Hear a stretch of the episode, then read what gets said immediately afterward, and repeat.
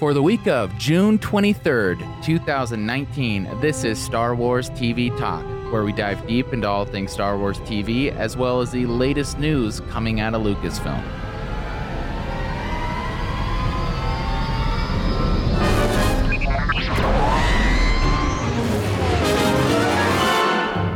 This week, we're looking at Season 1, Episode 8 of The Clone Wars and Season 1, Episode 6 of Rebels. To help me tackle this is John. John, how are you doing?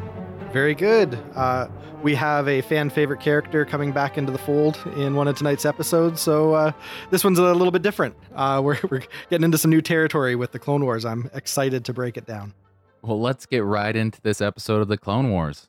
Star Wars The Clone Wars, Season 1, Episode 8 Bombad Jedi. and this episode was written by Steven Melching.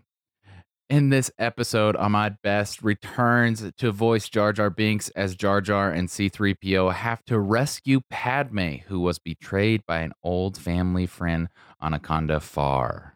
Yes. We have Jar Jar Binks. He is back with some more to do in this episode mm-hmm. of the Clone Wars. So, John, why do you think they made a Jar Jar Binks hero episode? I don't know if it was conscious rehabilitation or just the fact that the people over at Lucasfilm don't carry the baggage for the character that, you know, some fans might.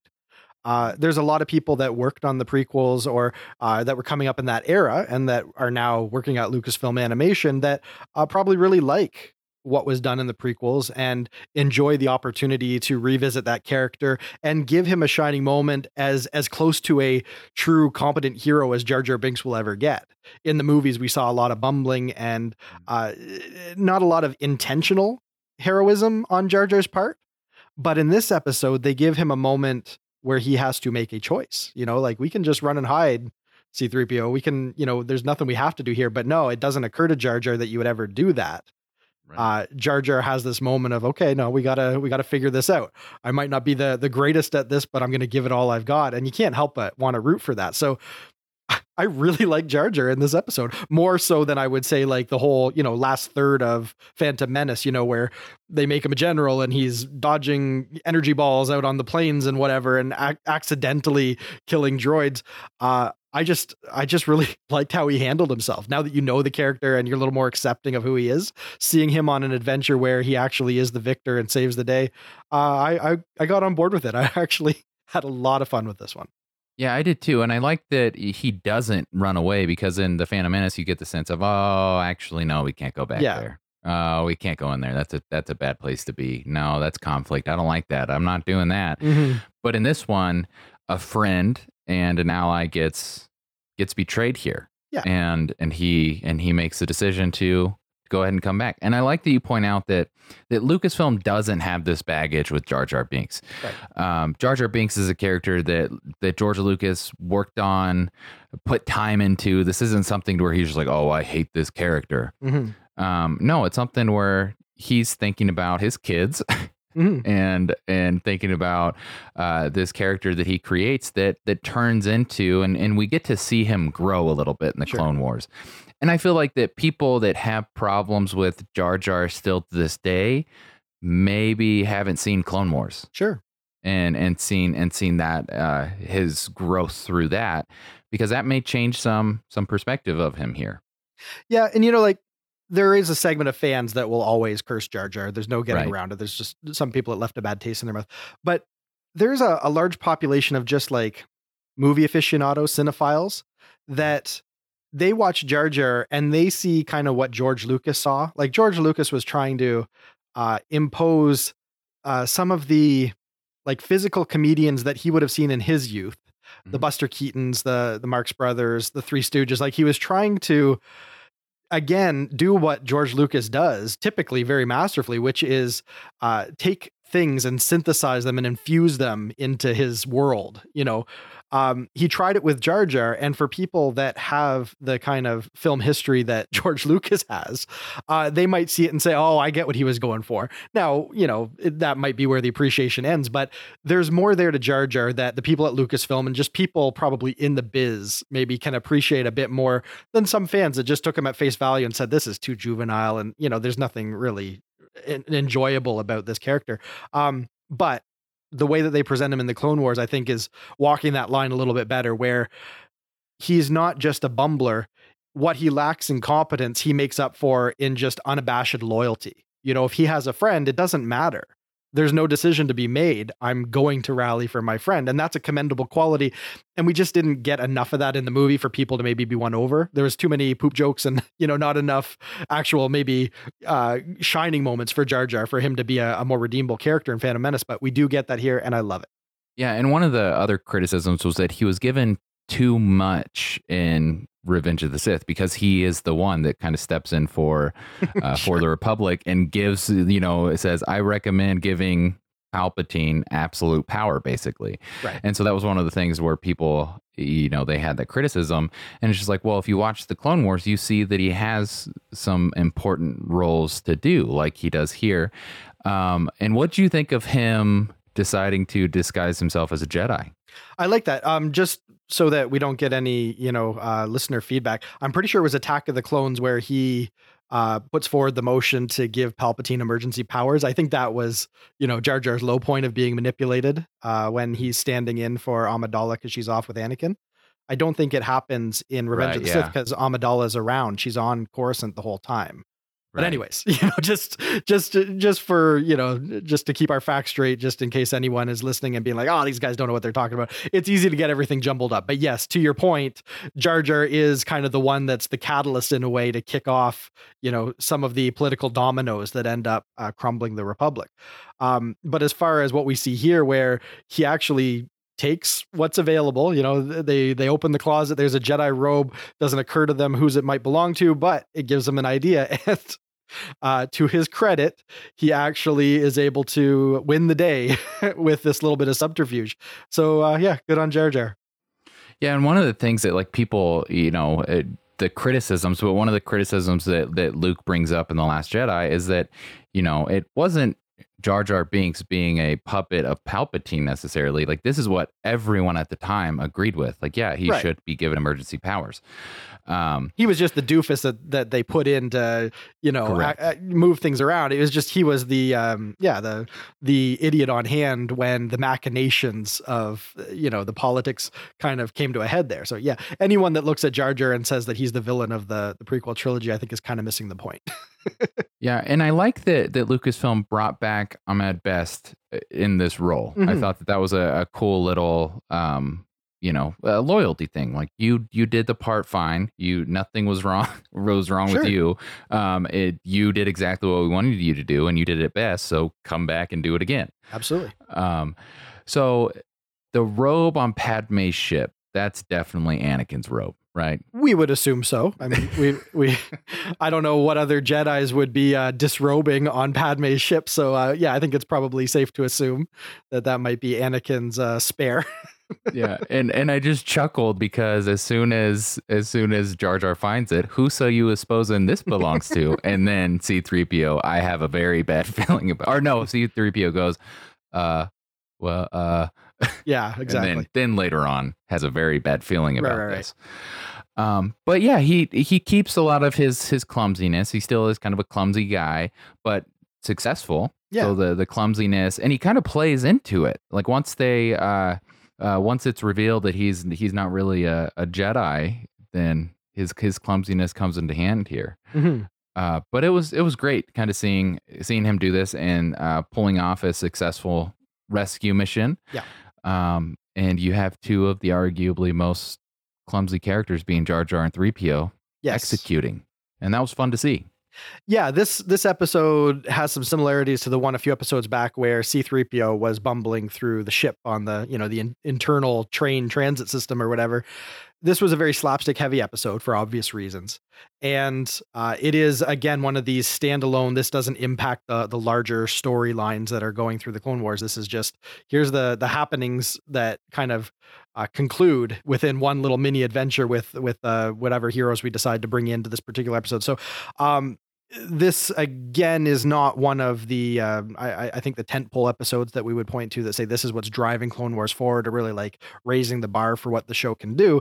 This is typical Clone Wars. This is what a lot of people would point to the first season and say, yeah, these little one-off adventures they're not quite as satisfying. You know, Star Wars kind of needs a saga element to it. There needs to be something that week over week we're tuning into um, because you know the storyline is continuing. So when we get these little side adventures, um, they don't always you, you don't they don't pay the same dividends as some of the other episodes, but purely to see Jar Jar win the day and do it because of a conscious decision to be loyal to Padme, um, that's too charming of, of an idea for me to not give this one high marks. So. Yeah, I have to agree with that. Yep do so you supposing we transition? oh, there's going to come a day where you run out of clever segues and then we're never going to be able to get to Rebels, but that was a good one. I'll give you that one. So let's uh let's talk a little Rebels. So, Star Wars Rebels season 1 episode 6 Out of Darkness, mm-hmm. written by Kevin Hopps and directed by Steward Lee.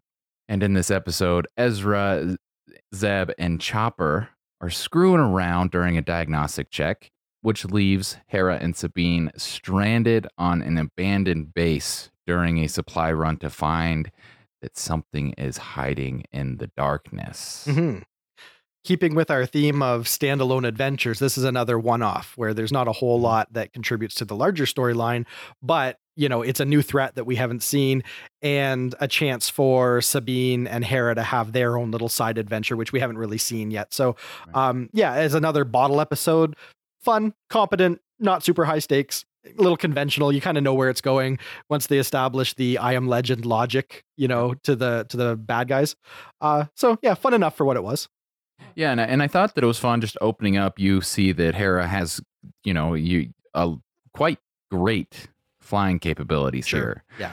Um, and and then of course the brothers Ezra Zeb and Chopper, they're screwing around too much while they're doing something important they make a big mistake that leads to that could have been a lot worse. yep, the the lughead boys cause a lot of problems for the girls in this one. Yeah, and uh and so what did you think about Sabine with her trust issues? Cuz last week we saw the team kind of putting a lot of trust in Ezra, but now we see that they're not always communicating everything that they're doing. Yeah, this um, if I'm gonna if I'm gonna put on my critic's hat, I'd say that this is a little weak because it feels conventional. Like this feels like the kind of melodrama that they would tack onto an episode that doesn't have a lot of weight to it. Like you know, we need some excuse for drama, so right. we're gonna make you know Sabine uh, chafing a little bit at not being let into the inner circle of of who we're working for and you know what are these secrets that only you and Kanan get to know about. Um, I, I kind of get it because they do allude to a little bit of some of the trauma that she's faced in the past. Mm-hmm. So, you know, it, there is a little bit of character development there, but for the most part, this felt pretty lightweight and just kind of necessary to give the story a bit more heart so they can have that closure moment at the end where Harris says, you know, we do trust you and there's good reasons for these things, but it's not you. And she's like, I know. So lessons are learned. It's, there's a little bit of a, I don't know, the after school special. yeah. kind of uh, feel to the conclusion of this one. Um, and that's why I say it doesn't feel very high stakes or feel like there's a whole lot that contributes to the larger momentum of the story. But again, uh, Rebels has been doing such a good job um, at crafting their episodes that even when they have a bottle episode that is more lightweight and there just really isn't a whole lot uh, to to bite into, it's still perfectly competent and perfectly fun. So I won't knock it, but this wasn't the high watermark of what we've seen from Rebels so far. Yeah, and and I think my issue with it was that it didn't really drive the plot of this episode forward. Sure. So it kind of starts off with like, why are we doing this? Why are we doing this? Who's the who's our guy we're working for? Why why are we working for him? Who is he? Can I talk to him? I want to talk to him. I want I want an insight on this. But then it the episode goes somewhere else entirely. Yes. It's a big distraction. Yes. Yeah. And it wraps up somewhere else entirely. So it's just kind of like, all right. So I think it more so contributed just to dialogue throughout the episode. Yeah. Um, That's why I feel like it, it, it seems like lightweight melodrama rather than uh, like a true deep character motivation because we mm. haven't seen a lot of this from Sabine so far.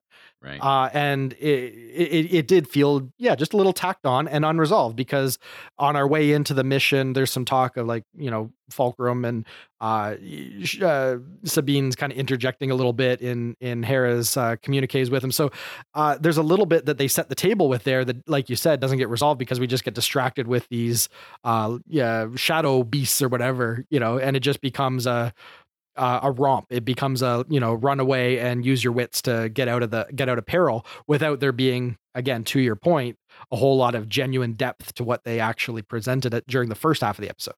Now I thought these new creatures were were interesting, and this is something that I'm that I'm really enjoying about Rebels is that we see we're we're seeing new creatures on, Mhm. in in so many of these episodes, and we're seeing new places. We're exploring uh, different things, but that but are underneath the the Star Wars umbrella here, um, and these little I am Legend creatures yes, just just hanging out in the darkness.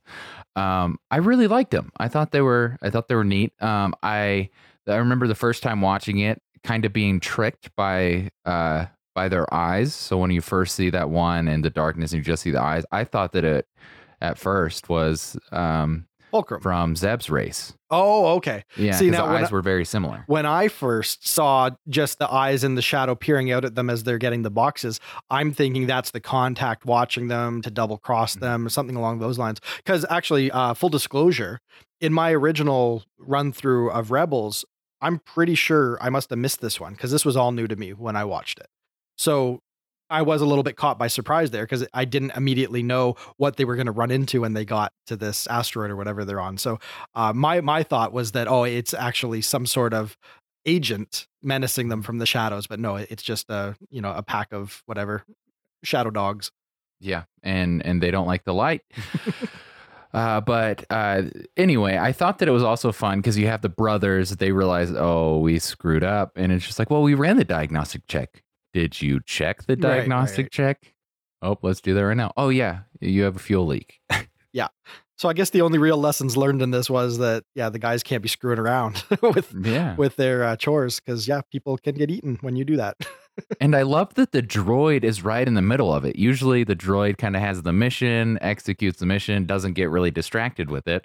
But in this one, he's he's twisting the knife in the in the two big brothers, and um, Yeah. and is kind of the root of a lot of the cause here. Yeah, Chopper's a very unique droid in the pantheon of great Star Wars droids because the mark of a, a true droid in the Star Wars universe is kind of like R2 or BB 8 or K2SO, where when it comes right down to it, they've always got your back and they're competent and uh, they have usually more inner strength and more character than some of the human characters. So a lot of times we're rooting for the droids, but Chopper is very cantankerous and he does like to pull pranks and sabotage. And he's just, yeah, he's a very uh, sketchy droid. You don't always know if he's got your back or whether he's screwing around with you. And uh, it is interesting that if we really wanted to pin uh, the, the the the the true peril that Hera and uh, Sabine were in, you could lay it at Chopper's feet because he instigates a lot of this and then perpetuates it. He gets everyone riled up and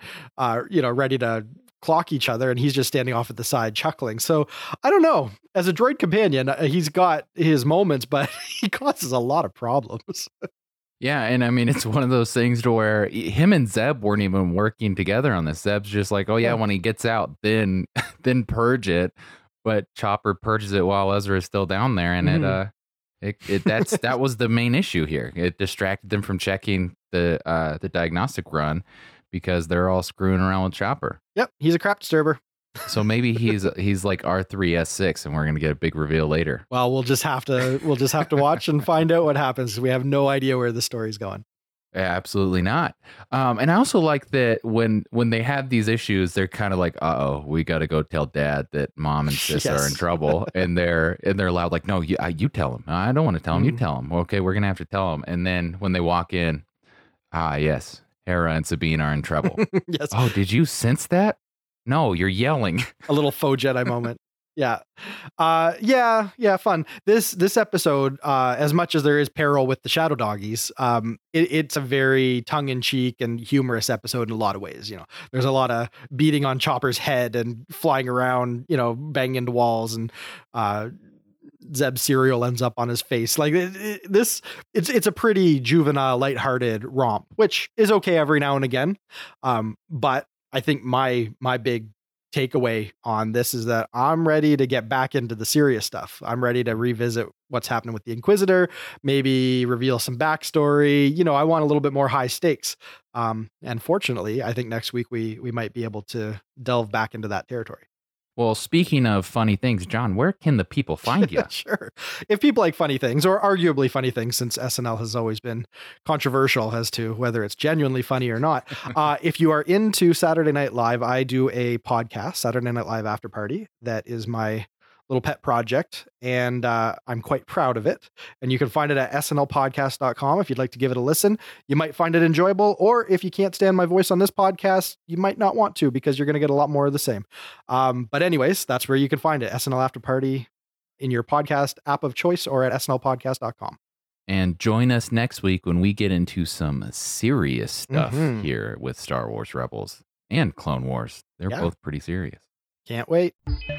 If you enjoyed this episode, be sure to subscribe to Star Wars TV Talk wherever you get your podcasts.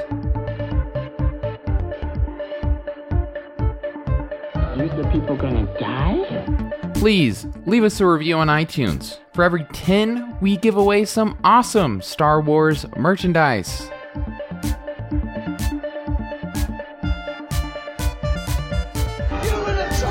And you can find us on Twitter at Star Wars TV Talk and on Facebook at facebook.com slash Star Wars TV Talk.